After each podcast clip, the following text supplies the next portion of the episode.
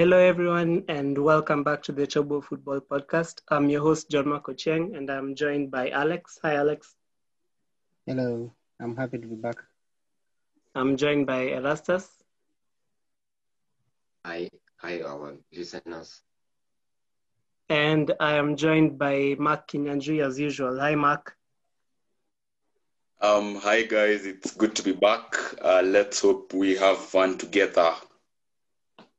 Okay, and I am also joined by Phil Nyaga. He's come back finally. Hi, Phil. Um, hey guys, I'm glad to be back. I've been following keenly on the other podcasts, and it's always good to share my points of view with other other other football fanatics. So yeah, glad to be back. Yeah, welcome back to the podcast. And before we, we, we start, don't forget to uh, follow the Touchline Maniacs uh, .wordpress.com. Uh, they they do a, a lot of the journalistic work. They basically do the writing part, which I don't like. and led by by Mark Kinyanjui, and he's doing a fantastic job. So um, we'll just go straight to the Premier League, where we'll start with the biggest match. Um, Chelsea drew nil-nil with Tottenham Hotspurs. Um, Chelsea dominated the match, obviously. Uh, 60.3% possession. Uh, they had more shots, of course, 13 shots to 5. And they had the much larger XG, 0.97 to Tottenham 0.23. And the result means that Tottenham are now top of the league with 21 points ahead of Liverpool by goal difference. So, um, Phil, what did you think about the game as a fan?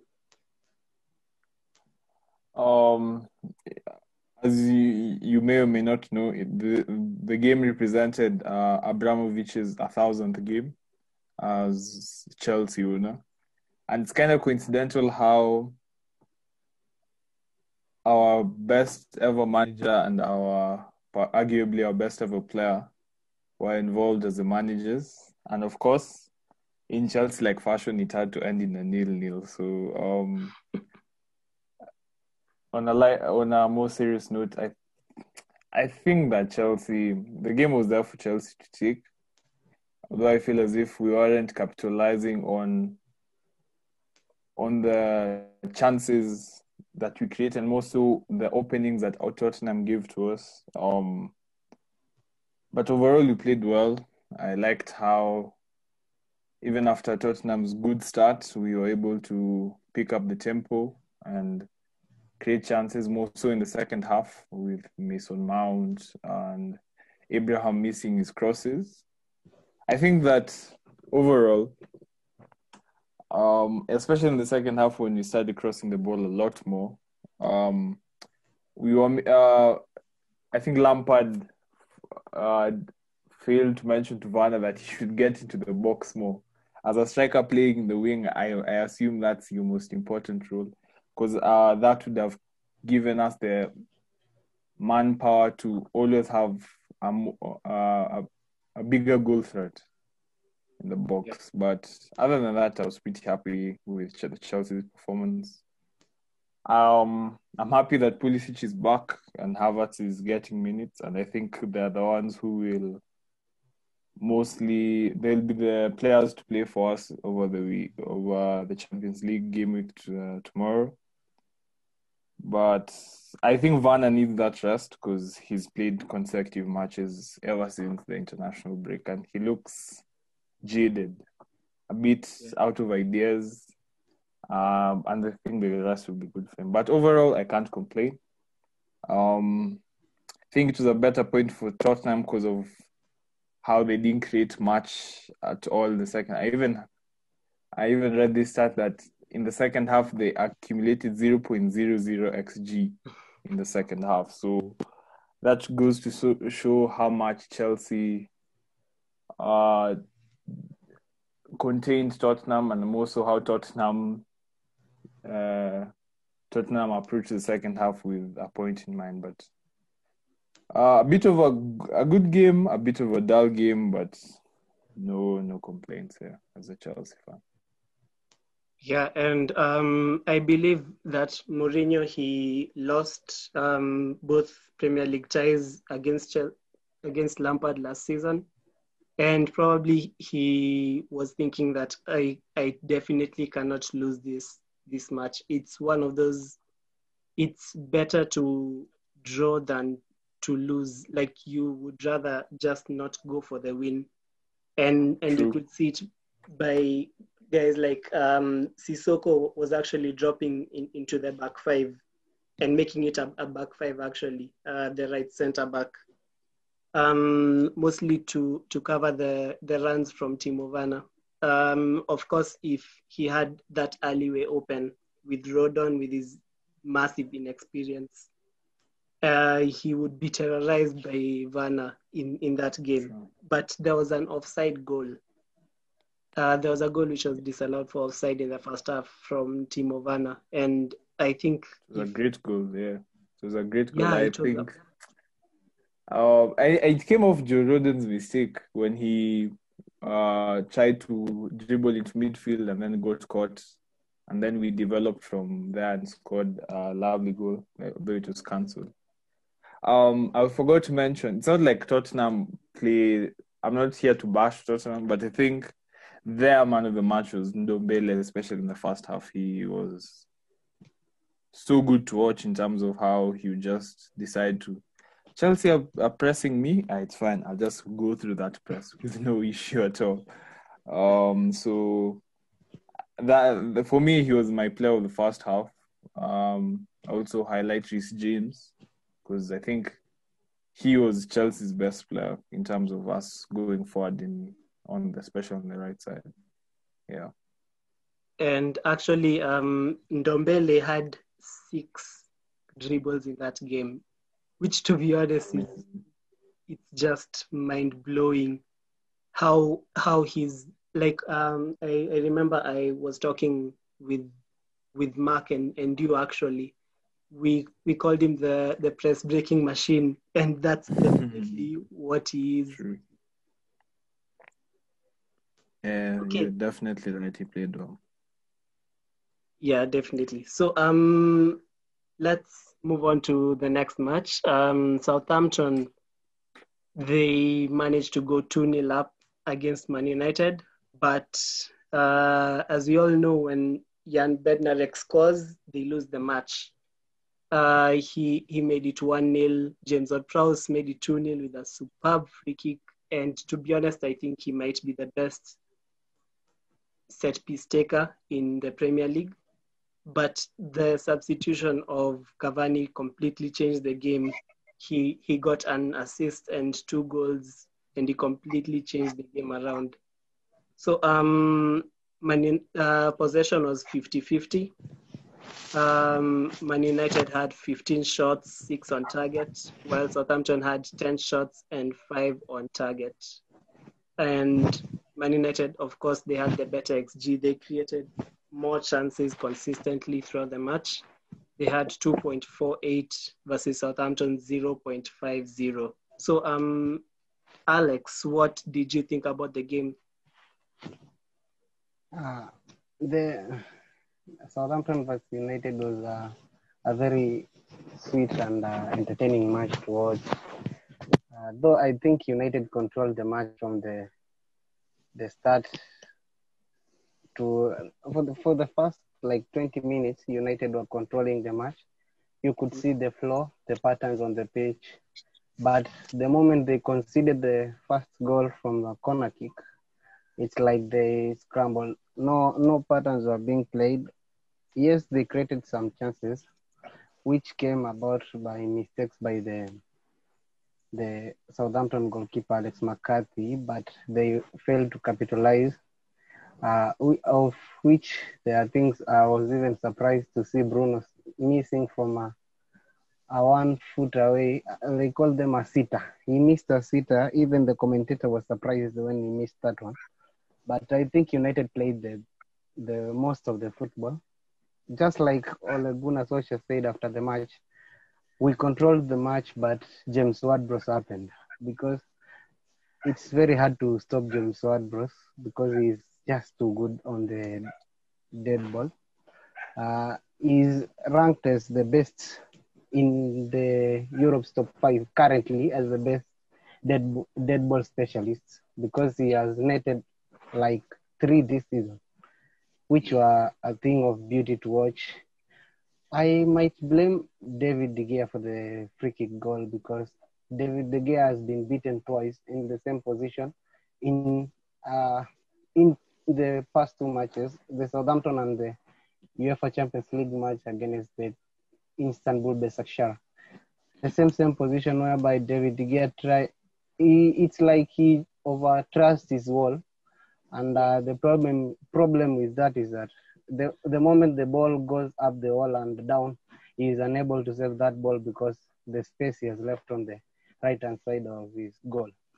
Uh, but I think they played well in the second half. The introduction of Edinson Cavani, uh, I think there is something wrong with Mason Greenwood. I don't just think it is the normal footballing ability, but uh, I think it is more personal. It is something getting into his head because he missed one of the clearest chances to be created in that match, which is uh, which is something he doesn't do. He never misses uh, to be precise because he takes like every chance he gets, but he missed an empty net. Uh, that's why I think Ole decided to bring in Cavani in the second half. Cavani was brilliant. Uh, United have been have lacked a center forward, a natural center forward in the two se- in the past season, two seasons. Though we had Romelu Lukaku last season, but he wasn't that lethal. But the movement of Edinson Cavani was very important for United in that match because even the first goal, when Bruno took the, took the shot, the player closest to that ball was Donny van der Beek, but Cavani made a run from behind and came and headed into the back of the net. I think it was a very brilliant performance, and uh, United showed this spirit, fighting spirit. They never gave up. And uh, again, I just saw the leadership of Bruno on the pitch. He seems to be the captain of Man United more than Harry Maguire on how he organizes the squad, how he's speaking. Because when Cavani scored the second goal, he went out to celebrate. But the thing Bruno did is pick the ball and called other, all the players not to go to celebrate, but come to back to the center pitch to start so we could find the winner. I think Bruno Cavani will be a very important player for United this season, in spite of his age years.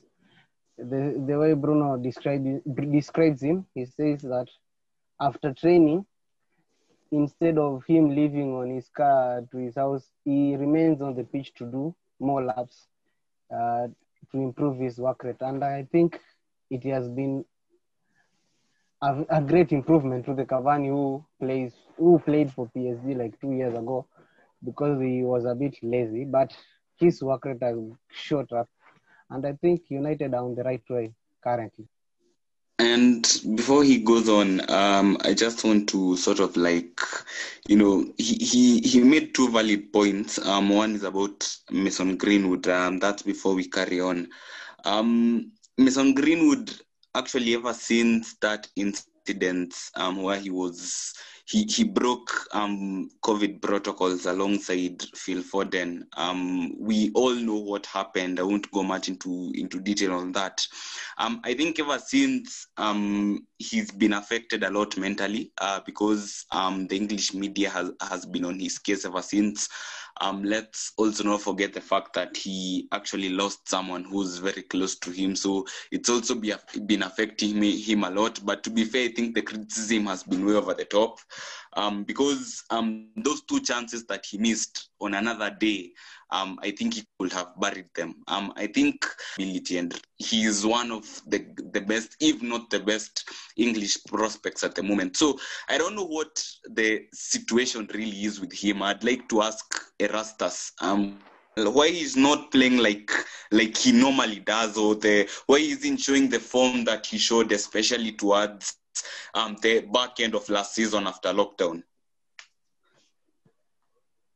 I think Greenwood is just trying to adapt to now.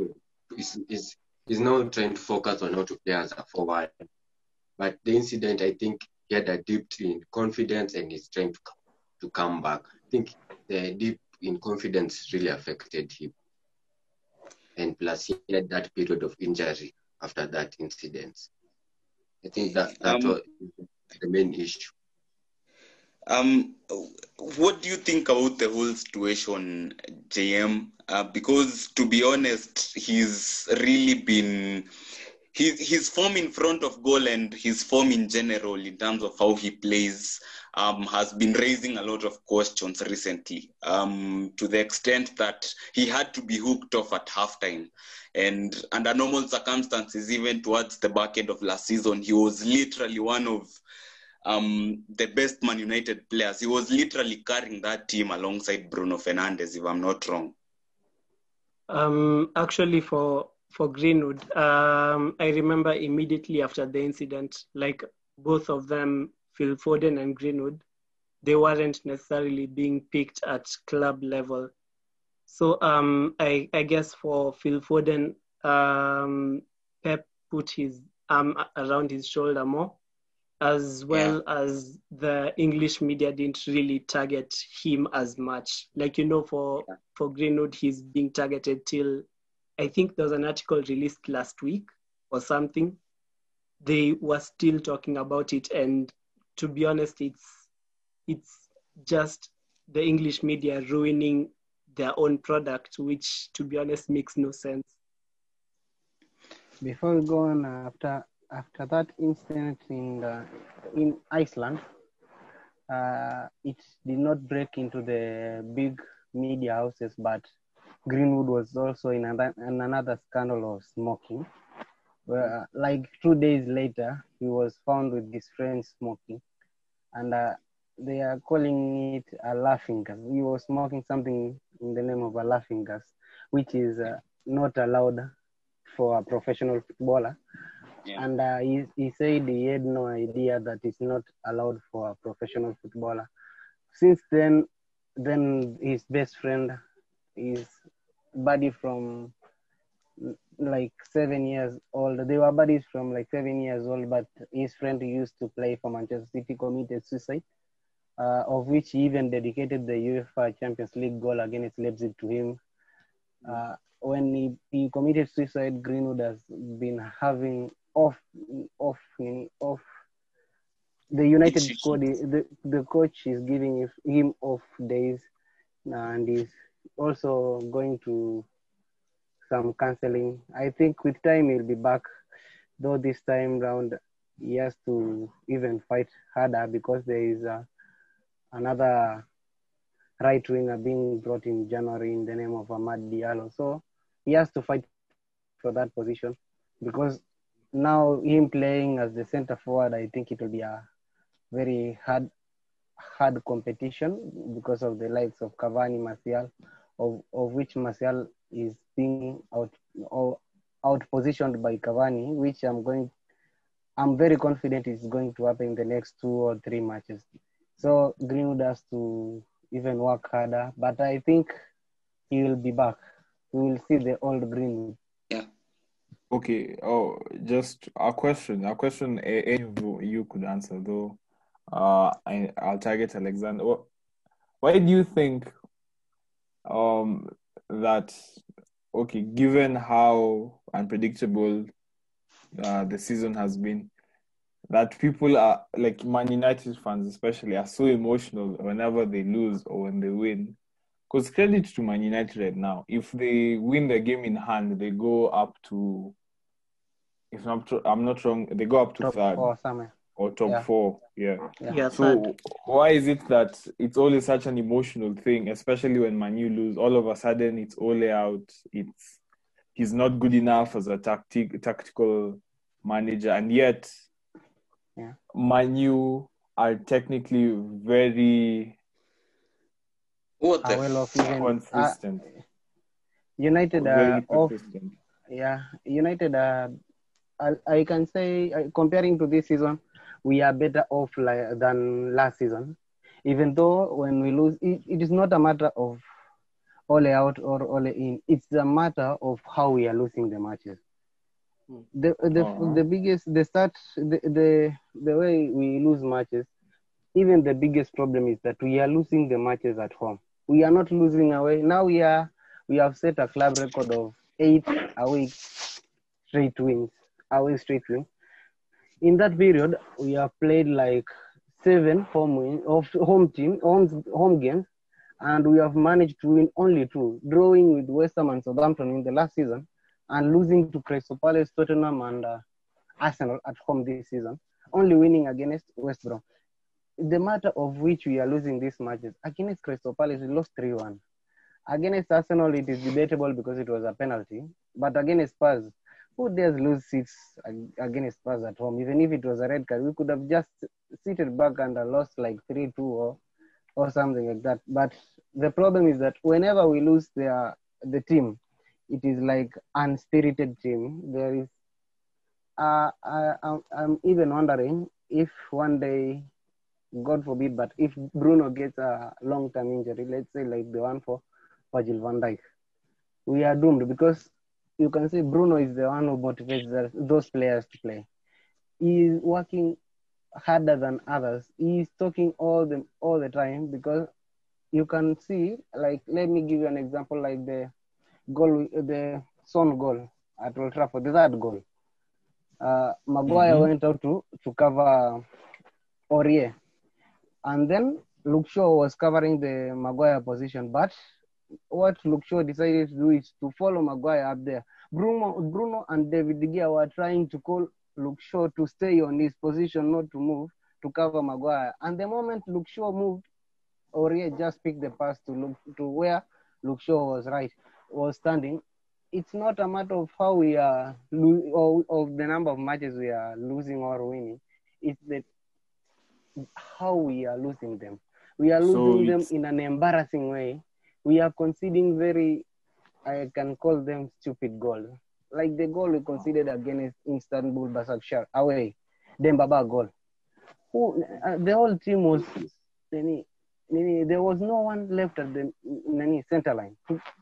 Even if it's a corner, there is always two players left at the center line. That is not something which the manager should tell his defense. It is a something you know, even Mm, come a high school a high school student knows. But I think we are on the right way. So it's almost it almost sounds as if it's not uh it's not an issue of the loss, it's just the fact that the performances are inconsistent, right? Yeah, we are losing in a Um, very ter- terrible manner. You can see the team is not spirited when they lose. That's why you can hear people saying ole out or ole in. Because whenever we lose, and my biggest problem is with Ole is when we play at home, he tends to have this. There is a, an I think it's an iPad attached to the side of his seat. He never stands at, at Old Trafford, but when we play away, he's always on the touchline, talking and doing stuff.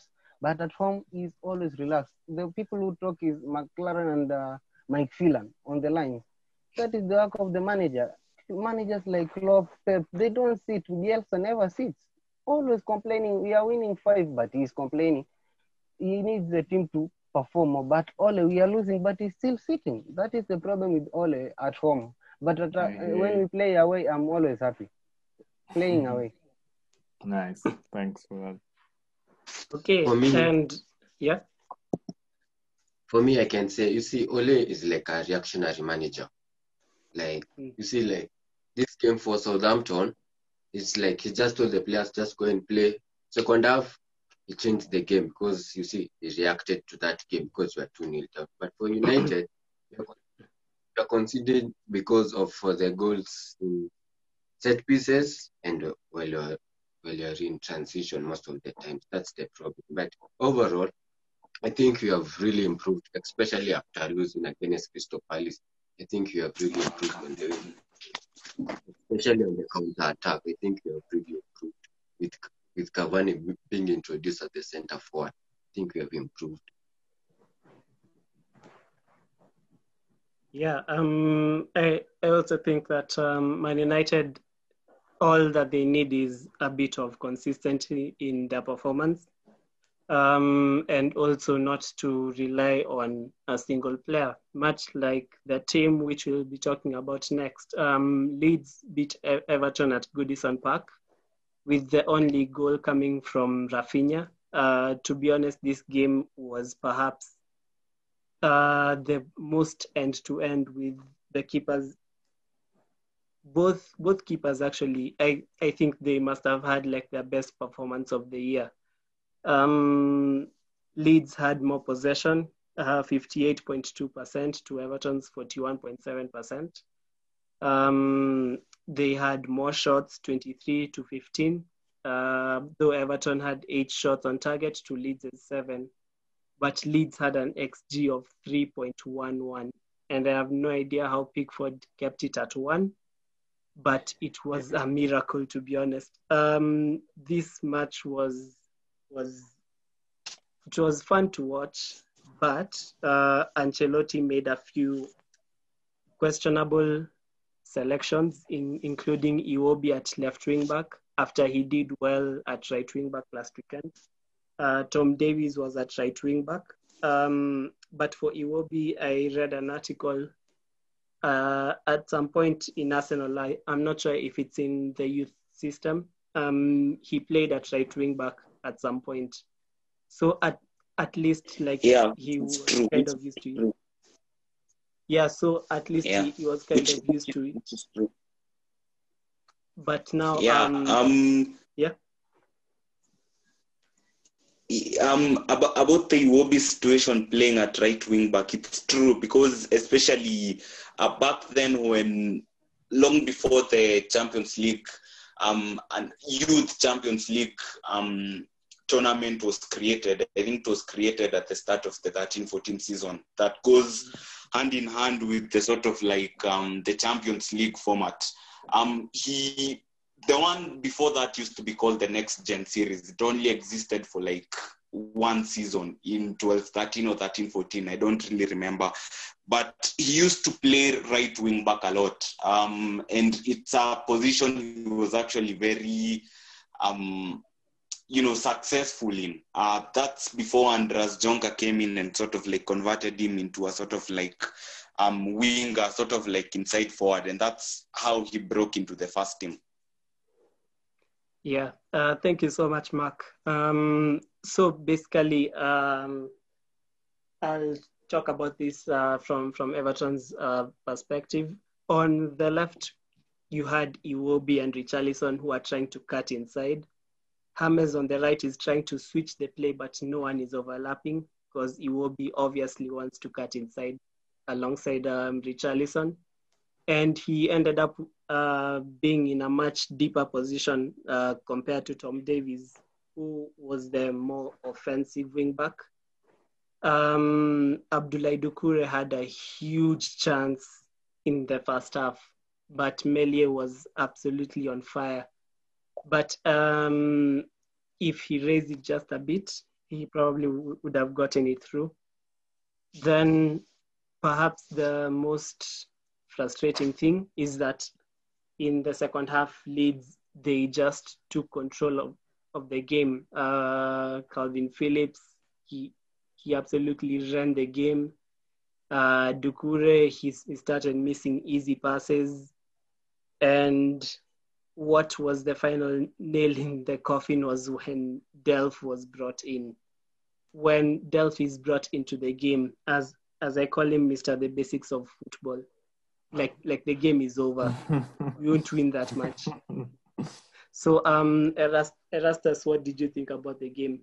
Uh, what did, did you think about Leeds with their first win in a while, actually? Yes, I know it's their first win, like after four games.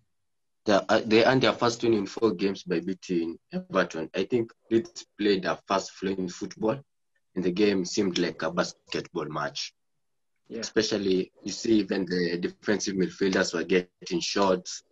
But what what made Leeds not to score is the poor finishing. I think if they had a good striker, they would have finished those chances. But Everton, their defense, their defense were were showed it is very open and they can be easily open. But the likes of kina Kalvin Phillips. You see, Kalvin Phillips plays like a like an NFL quarterback. I've never understand how he plays that guy.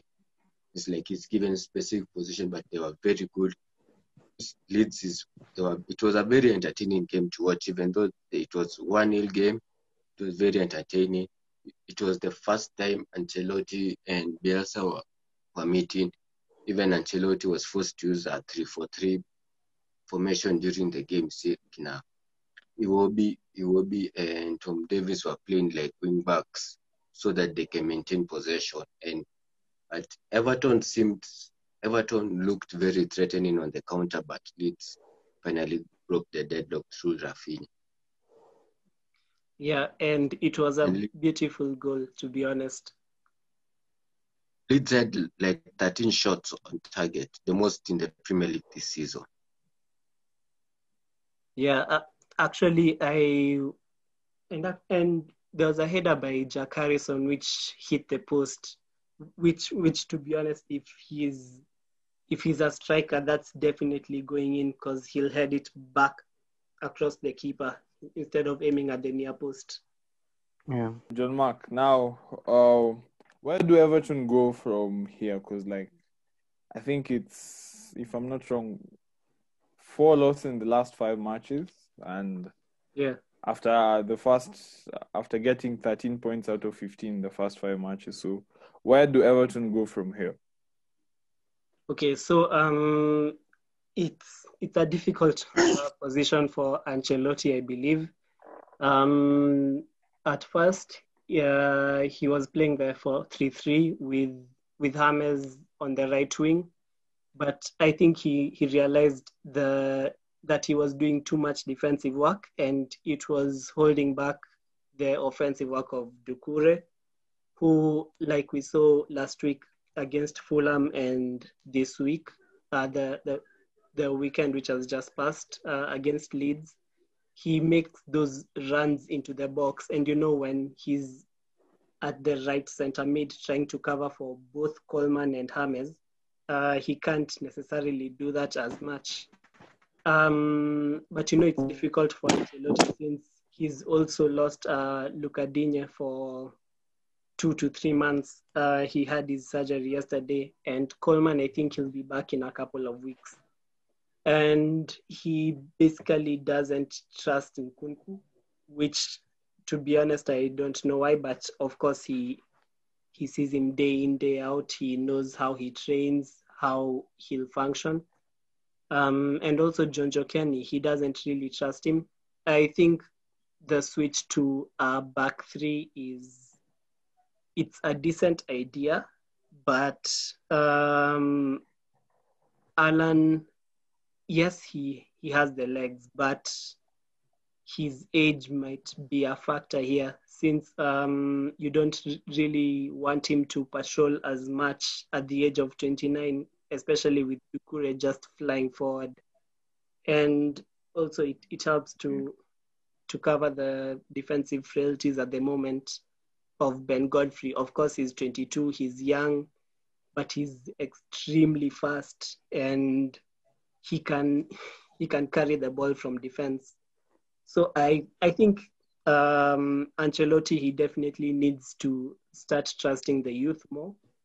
Um, there is this campaign uh, within Everton fans who are wondering why Anthony Gordon isn't getting picked at all, especially when Richarlison got the three match ban.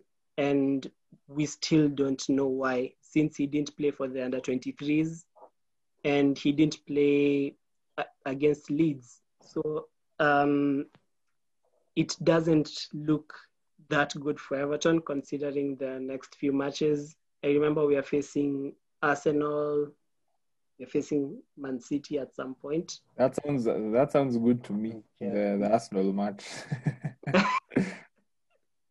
but we we have no idea if if they'll have a reaction to be honest um that that they're also missing uh an essential cog in in in Thomas Partey so it means the the midfield might not be intact as much um but it's it might be a, a good match, but the rest of the matches don't don't look good at all.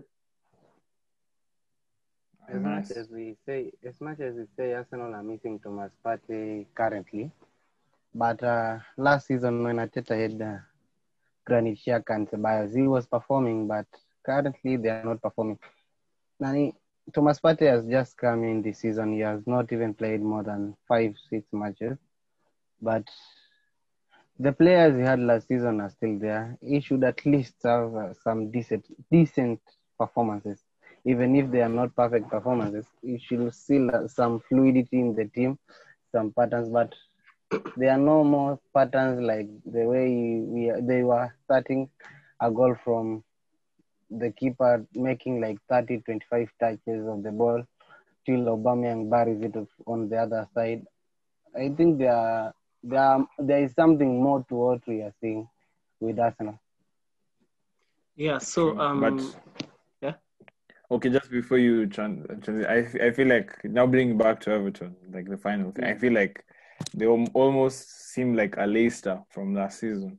Things will get a bit worse before they get better, because now with the missing of essential players, I think going to three at the back, um, just gives us defensive solidity as now Everton brave through this tough period. So like I hope it goes well for them. I look forward to seeing them better.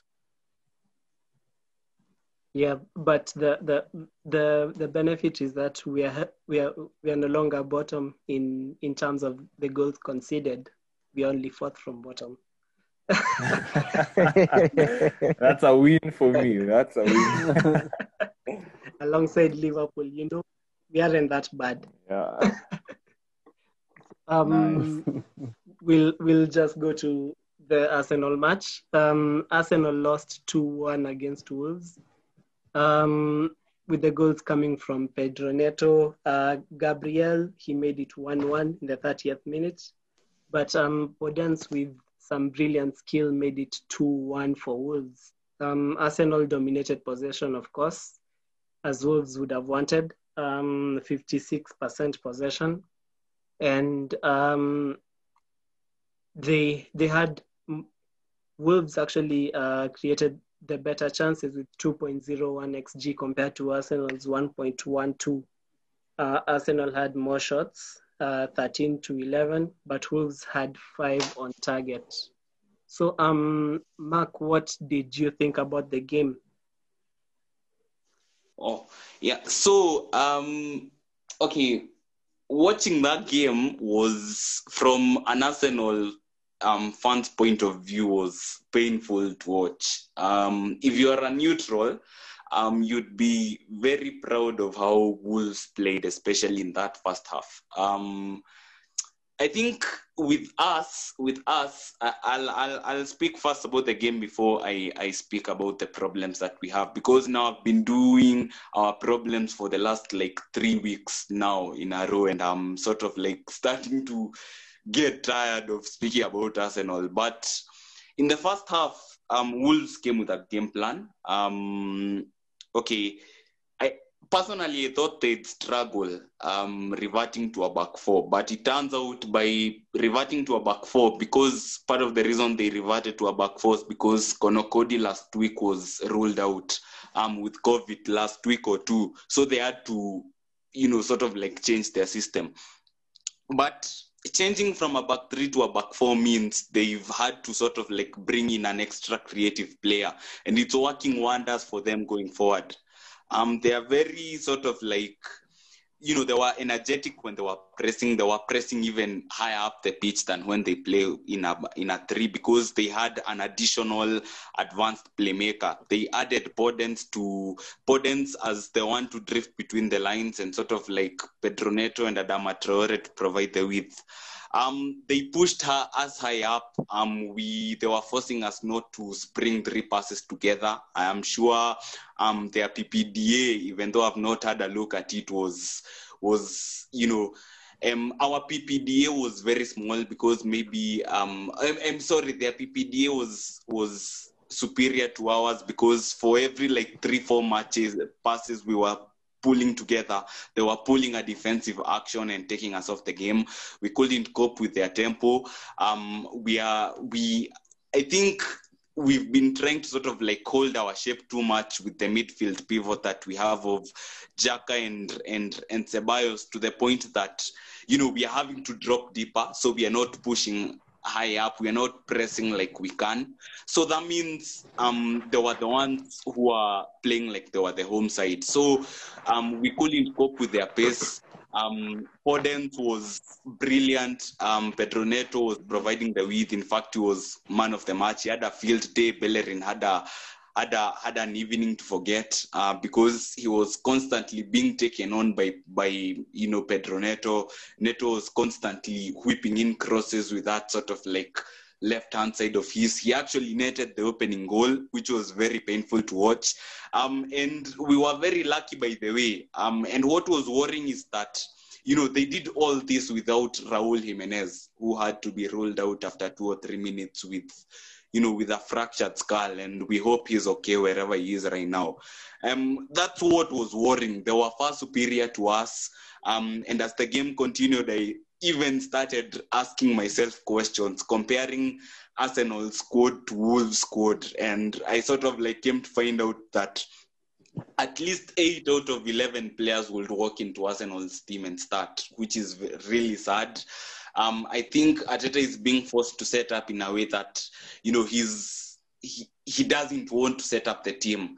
Um, Alex was making a point um, recently on text that, you know, um, when he was at when Arteta was Man City assistant manager, maybe he was the one working on the defensive side of things, and you know Pep worked on the attacking side of things because we've become very pragmatic, should I say? Um, but in in his defense, at the same time, I'm having to see the players that he's having to work with because in that XI that started on Sunday, um, other than Gabriel and Willian the rest are Unai Emery slash Arsene Wenger signings. So he's he's sort of like having to get the best out of what he has. And I read an article somewhere that you know that midfield of of Granit Xhaka and Dani Ceballos, um, you know they are they like to drop deep. Um, they prefer being deep line creators, and their game is not built around running. So that means we don't press like the way against Man United, at that midfield pivot of Partey and Elneny. You saw Elneny pressing constantly for 90 minutes. Even sort of like ran 90 yards. I mean 60 yards, sorry, um, towards the end of that game. So that means we don't have players who can sort of like press when you don't have the ball. So we are having to sort of like hold our shape. And a team as energetic as Wolves um, took advantage and rightly so. And even the second half, when we started dominating possession, it's because they decided to drop deeper intentionally. And, you know, we've struggled against this sort of like low block sides because we don't have a player who drifts between the lines. We don't have creative players, which makes them, even though I am all for for even though I'm not a fan of Ozil um, a lot, especially off the ball, um, that decision to sort of like leave him out um, makes him makes Arteta look even, um, for lack of better words, um, it's making him getting more scrutinized even more because um, you can't have a generational talent who's won a World Cup like Ozil, even though he's not the player that he once was, and he's not good enough to make Arsenal's 25-man squad list, especially when we need players to sort of like make things happen, like Bruno for Man United, or even um, Kevin De Bruyne at times for Man City, even though this season he's not been the player he has been, or even Ziyech for Chelsea, or Havertz, or even Mount. So a lot of questions have to be asked. Um, it goes down um, from Arteta um, to the playing stuff as it is because these players aren't good enough as it is. Um, yeah, it was very painful to watch from an Arsenal's fan's point of view. But if you're a Wolves fan, um, you I, I think you you would very much have been happy to go home with the three points because it was deserved because they showed good man management. Mm-hmm. Um, what I'd like to add is it's it's amazing to me, and uh, Mark, you could comment on this on how um, Arsenal insist, as you said, on the double pivot of Xhaka and Ceballos, who are deep line playmakers. and yet they could they couldn't play in. I, I didn't get what, as to why Aubameyang wasn't instructed to running behind, perhaps among the slowest centre back partnerships in the league. I, I don't think Coady is quick at all. And Boly is physical, a physical runner, but not uh, particularly quick. Yeah. So I, I I was wondering as to how, first of all, how instead of trying to beat the press, they go above it and try and get Aubameyang in behind, or even or even how Wolves, um, despite playing 4-4-2, they are still allowing Dendoncker to make runs into the box, leaving Moutinho in, in the midfield. So even I was wondering, how is it that with Willock and his energy and Ceballos and. Jack, that especially in the first half, Arsenal are being run over. So wha- what what do you think about that? Okay, to be honest, um, even when the lineup was announced, um, I went to social media and said that I wasn't happy at all with that lineup because that midfield three of Joe Willock, Granit Xhaka, and Dani Ceballos. Yes, I understand circumstances forced him to to line up like that against Leeds United uh, because Elneny was self-isolating from COVID, and but it turns out his thigh injury is worse than first fear. That means he's now out for six months which is you know frightening from an Arsenal fans point of view because we don't really have He's more out for options. six But at the same months. time, Sorry, sorry. He's out yeah, for six I mean months. six weeks. Sorry, six Oh. weeks. Six weeks. Oh. Sorry, six weeks. Yeah. Um. So um. Okay. Personally, I wasn't happy with that lineup. To be fair, because Xhaka and Ceballos, they like to drop deep. They are they are they are not runners. They don't like to press like you know and uh, like Apache and Elneny would. Um, but at the same time, I wasn't happy because I when I saw that lineup, I knew Dendoncker will start making runs because he's a player who is very energetic. He's a box. He, you know, he's versatile. He can play centre back at the same time. He's he can play as a defensive midfielder and even as a box to box player because he's that's why he was making those runs because Xhaka doesn't have the speed um to sort of like track those runs. So that means the Donka was sort of like having a field day. Um personally I'd have played Joe Willock as a number eight alongside um, one of Xhaka and Ceballos. I don't think Xhaka and Ceballos as a pivot can cut it. I think um, he has to sacrifice one of them um, because both of them are very similar players, except they are one is right-footed and left-footed, and they want to sort of like do the same thing. So that's why Dendoncker was sort of like making those free runs because we didn't have the legs in behind uh, to sort of like track his runs. Um, I would have played Joe Willock as a number eight uh, because he's excelled in the Europa League there, and I thought Arteta would learn from the mistake he made against Leeds because lack of athleticism meant um, Leeds totally dominated us with those sort of like passes from Cleats, they ran us over. And that's the same thing that happened. So I don't know why he didn't decide to play him as an eight alongside Granit Xhaka or, or, or Ceballos, one of each, eh? and sort of like play a player that sort of like drifts between the lines. Maybe, um, or even play 4-4-2 um, because Aubameyang was very isolated. Aubameyang is very similar to Timo in that. Um, his game heavily relies on on athleticism, pacing behind and goals. He's not the type to sort of like hold up the ball. In as much as Alexander Lacazette has been out of form, um, I think his best performances come when he plays with a with a striker. Um, I think Arteta should have played he and Lacazette together. Um, if if because um, there is no other option given Emile Smith Rowe, yes, he did well in the Europa League coming on the last 15 minutes, but he's not much fit yet, so they don't want to risk him.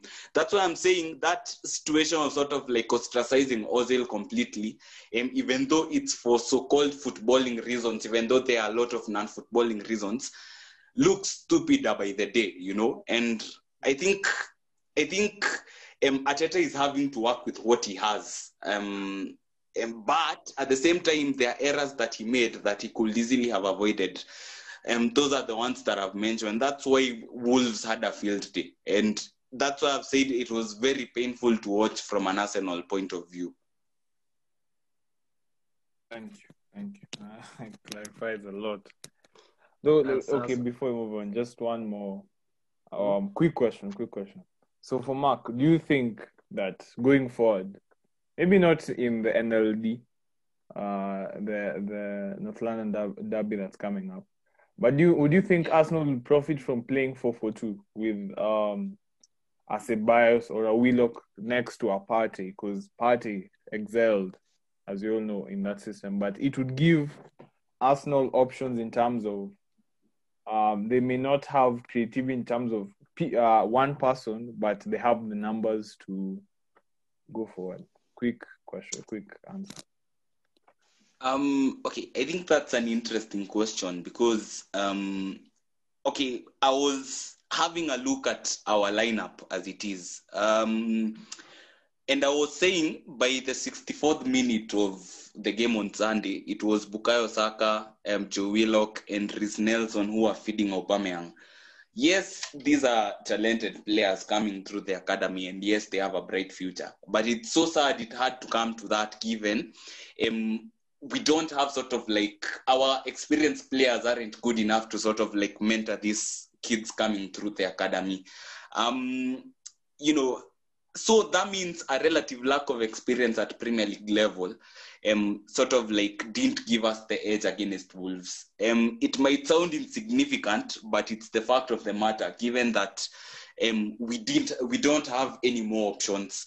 Um, and at the same time, at the same time, in as much as Arteta doesn't have the players that he needs, um, like for instance, um, he was saying that he needs three windows or four windows, which is true because we take forever to sort of like buy the players we need. Like in the summer, we were sort of like linked with Jose Moa and Thomas Partey all summer. Yes, the Partey deal was um, went through, even though it was at the very last minute of the window, which is sad to see, um, given we had to activate the release clause 45 minutes before the window shut. And but we were linked with him all summer and we went home empty-handed. We didn't even have a sort of like backup plan um, for saying like in case Aouar doesn't work, there is Szoboszlai um, as a backup uh, backup plan. And if Salzburg um, refused to let him go, there is maybe like Buendia. We didn't. There wasn't a clear plan over there as to who were our backup options, which is sad to see. Um, but at the same time, Arteta as well isn't learning from his mistakes.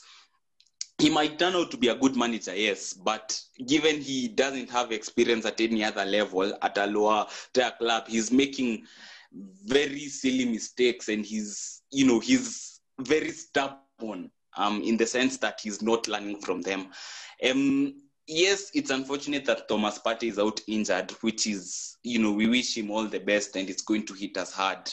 And you know good to see that Elneny is back. Um even though at the start of the season no one fancied him but you know he's proved a lot of people wrong. But i think what he should do um, given the players that he has to work with, is sort of like maybe play as a bios with an energetic player like a Willock or an Elneny to sort of like balance the books. Um, in the North London derby, um, Spurs don't like to press high up, but you know they have a superior squad to ours. In all honesty, and Mourinho likes to hold his shape. So I think the owners on that day should be to sort of like play energetic players to sort of like um, press high without the ball um, and sort of like capitalize on the chances we get. Uh, because if not, um, you know, this sort of like I said, Spurs will come at us and we will be made to pay. Because I saw somewhere that someone like Son Heung-min has only like an XG of sort of like 2.3 or 3.2, I don't remember, and he already has nine goals. That goes to show you how clinical he is in front of goal. And if we keep making these same mistakes, that's what will happen the North London Derby. And if we lose that game by at least two goals or one goal or something, Arteta, people will, a lot of people will be calling for Arteta's head. So, you know, it's not looking rosy for Arsenal at the moment. For me, I think Arsenal should just stick with Arteta.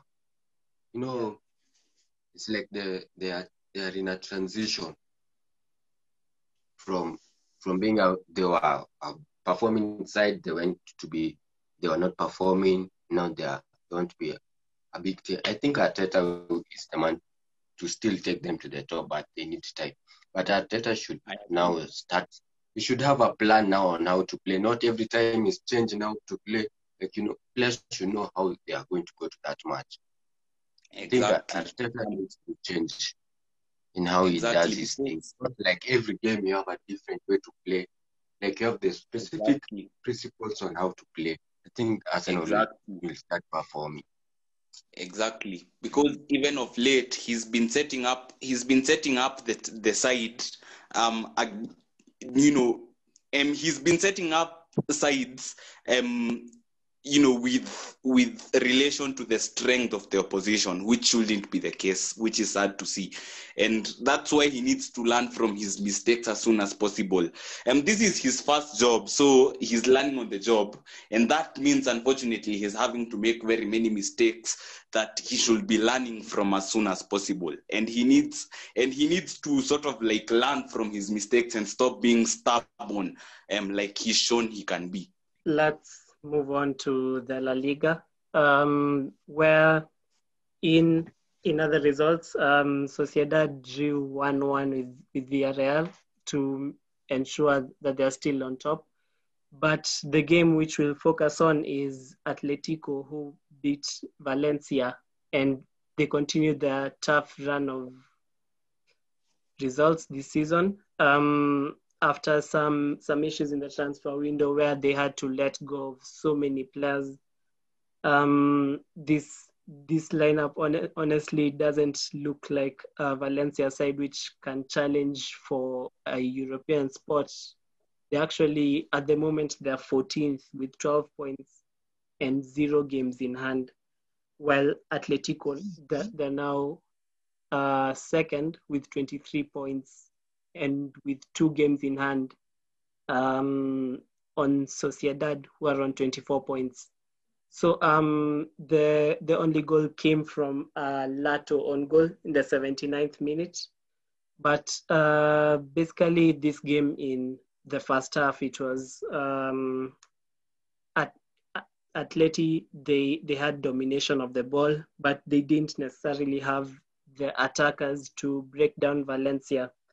Um, I remember uh, Tomalema had uh, one or two shots from around the 18 yard line and they were brilliantly saved by by by Domènech. So um Joao Felix came in and he really changed the game to be honest. Um and also Yannick Carrasco. Uh, it was his cross which went in off the left back. So um to be honest, I'm seeing Valencia, it's just so sad from those days of David Villa, David Silva, Juan Mata, Joaquin. Like that side was so fantastic. Um, so, Alex, what did you think about the game? Actually, the way the way Simeone said that game, starting with the likes of Tomalema and uh, Correa up front, I think it is a little bit wrong, even though he was resting Yannick Carrasco and uh, and Joe Felix. I know he was he had Bayern Munich in mind before he went to that match against Valencia. The good thing about Atletico is the way they are not conceding goals.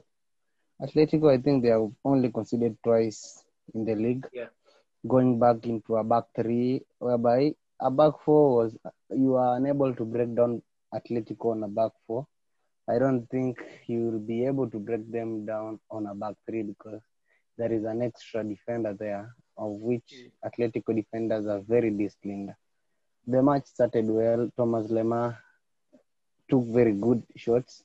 They they were showing the they were showing that they were in to win the match. I thought they were going to win it by more than one goal. Uh, but when he brought in Yannick Carrasco and uh, Joe Felix, they really changed the match. They were really good because they started creating chances. So they were not they were not clear cut chances, but the pace of Carrasco was really was really a problem for Danny Vaz. Uh, even that cross, actually, I did not understand how that left back scored uh, an on goal because the ball was way out of his of his of of of the. It was not even close to the net. because he's, he he scored an own goal. You might have thought it was a winger waited waiting for the ball on the far side. Uh, He was even surprised when the ball uh, ended up in to the back of his own net. Uh, I think Atletico are playing really good football. They are going to challenge for that title, and I'm happy to see uh, at Jan Oblak 100 and 112 clean sheets in 200 matches. That's not a joke. Oh man, that guy is uh, is in a level of his own because every time he faces shots, he tends to put them away. Good punching. He's always on top. He never makes mistakes. In like all the keepers I've watched in the world, they have always there's a keeper who has made a mistake by either kicking king, kicking the ball to, to an opponent or punching the ball into the middle, like the way Mark complains about Bernd Leno.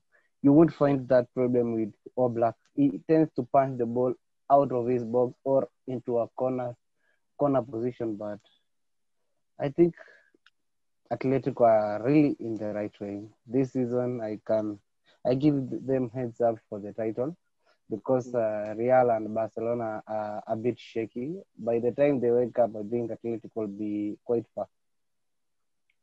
Yeah, and, And a little bit Yeah. to add on that, to add on that a little bit, um, I think in general, I think the fact that, you know, they're playing more expansively means they're playing more to sort of like Joao Felix's strengths of sort of like carrying the ball forward, drifting between the lines, um, you know, um, you know, seeing between the lines, um, being an actual goal threat like he was when he was at Benfica. I think they're playing to his strengths. And in sort of like hindsight, I think um, the addition of Luis Suarez has sort of like, in a way, revolutionized, for lack of better words, um, Mm. revolutionized how they want to play. Um, I think the fact that he's come from a team that plays so expansively or or are used to sort of like, you know, putting their, you know, um, putting their owners as a dominant side in Barcelona and even Liverpool under Brendan Rodgers, I think he sort of like changed how they are playing because Simeone in short has had to sort of like change the way he plays to get the best out of these two players. I think that's why they're sort of like getting better. And for the first time, he's sort of like tactically versatile. At times, you've also seen him playing a back three, even though we've been used to seeing him playing his rigid 4 4 2, which has been a success. But at the same time, um, the fact that it's been set up to be a mid to low blocker, sort of like, sort of like, you know, um, made the players not express themselves as much. I think that's why they are better right now, given they have players who um wired to play expansively. Don't you think that that's the sort of like case that has also helped their cause? Yeah, yeah, yeah. Of course. Um, I think that not most teams expect at- Atleti to attack them, but Yeah. uh, you could see how how much uh, Joao Felix last season was really suffering with a very defensive system. Um, this season he already has five goals in the league, and I believe he's he's really benefiting from basically having his teammates around him. Actually, in in all competitions, he has seven goals and two assists in 10, 10 starts, which, to be honest, is it's it's very good considering his first season. Um, it's not what we would have expected from Atleti. Uh, Simeone is showing that he can do more than just defend. And I think it's a sign of a truly great manager. Like at, at some point, I saw him as the Spanish Sean Dyche, who just has, who is just better at it. But um, he's, he's proving that he can do more. So moving on to the Serie A, where Sassuolo were beaten by Inter 3 0. Um, the goals coming from Alexis Sanchez. Um, I'm sure Alex is squealing in his seat. Um, and an own goal from from from from Chiriches, and uh, Roberto Gagliardini made it 3 0 in the 60th minute. Um, Sassuolo dominated the ball with 65% of possession. of course, uh, Inter were effective on the counter attack. They they had a total of 11 shots compared to Sassuolo's 13. They had four on target compared to Sassuolo's three. And they had the much better XG 1.50 to Sassuolo's 0.75. And to be honest, like this is the first match of Sassuolo that I've watched, and I was utterly disappointed, to be honest. Um, this is their second big team truly big team that they faced. Uh, they beat Napoli 2 0. So, um, mm-hmm. what do you think went wrong with Sassuolo? And actually, I, I think uh, there's kind of a Tifo curse. Like Tifo, once they review uh, your team, they tend to lose the next few matches. Uh, it happened with Southampton, they lost to Man United. They did it with Everton. Then that's when we had our horrible run They've done it Sassuolo and they've lost their first game of the season. so um Mark, and they also did it with they also did it with Arsenal, by the way, if I'm not wrong, because they did a podcast of, on Arsenal after after the season had ended, and now you see how badly we are playing. Exactly. So, other than the Tifo curse, uh, what happened yeah. to Sassuolo in this game? Um, I think individual mistakes cost them the game. Um, in all honesty, let let me just put it at that because um, even for like the first goal, um, it was a situation where um, Lautaro Martinez pressed. I um, but yet to be honest, um, Ch- is it his game? Huh? Ch- eh? What's the Chiriches, the, Vlad Chiriches. Eh, Chiriches. Chiriches. Sorry, I've never really known how to pronounce that name. I think he had a game to forget because um, I remember if it wasn't him or Ferrari, one of them was sort of like pressed by Lautaro Martinez. Um, and then Lautaro Martinez sort of like ran with the ball, and then he sort of like got distracted by the goalkeeper. So um, he had to sort of like dribble past the two defenders who had sort of like, you know, recovered the run to make up for the error. And then um, he sort of like passed the ball across to Sanchez, who found the back of the net for the first goal. Uh, and then for for the second goal, if I'm not wrong, it was it was a set piece. It was a set piece situation where um, Alexis hit the ball, hit the, the corner kick, and then um, um, Vidal got on the end of that ball and then cut it back. And then, um, unfortunately, Chiriches sort of like put it into his own goal. That, so that was a sort of like set piece situation. That's another individual mistake as well. And then for that, goal, if I'm not wrong, it was scored by Gagliardini, who made eh, Gagliardini, who sort of like made that sort of like late run into the box from a Matteo Darmian cross, who I have to say had a good game. Um, the so-called um, United reject, even though he didn't get a lot of game time, he was really inconsistent when he was at United. He had a good game here.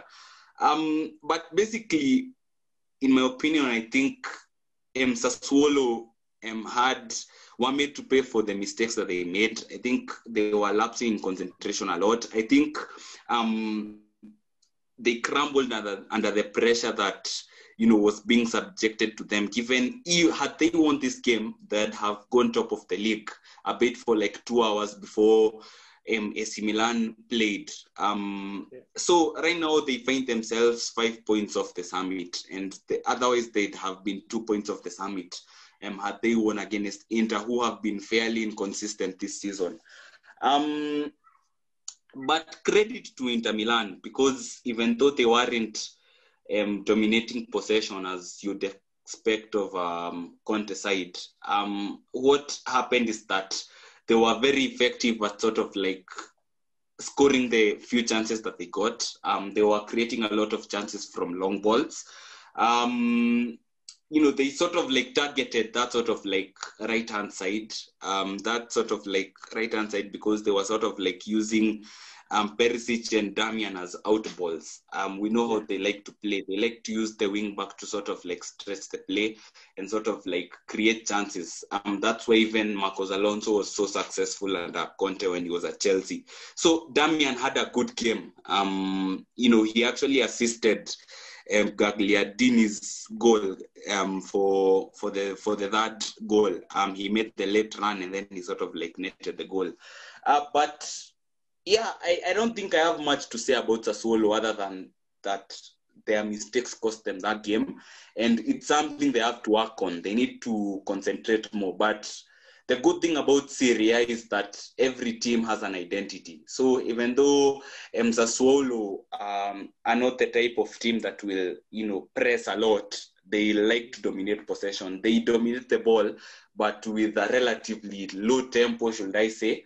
Uh, but um, the positives that I'll take out of Sassuolo is that um, their main man, um, that is Locatelli, um, I think he continued to show how good he is. Um, you know, Locatelli, I think, is a player who personally, if I was asked, I'd have taken at Arsenal um, um, over Thomas Partey, even simply for the simple reason that you know he's younger than Partey. Yes, Partey is a brilliant player and I'm a big fan of, but Locatelli is a younger version of Partey.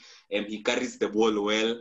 Um, he he's a sort of like a pass master um, he sort of like helps control the tempo of Sassuolo. Um, that's why they like to dominate possession. He's a sort of like complete central midfielder. I'd recommend him to any team, even Manchester United, given how um, Pogba, um, Pogba's future is under a lot of like um, scrutiny. Um, we don't know if he's going to extend his stay. We don't know if he's going to leave. But he continued to show how good he was, and I was thoroughly impressed by him. Okay. Only so, thing uh, I'd like to add. Sorry, sorry. Only thing I'd like to add. I think.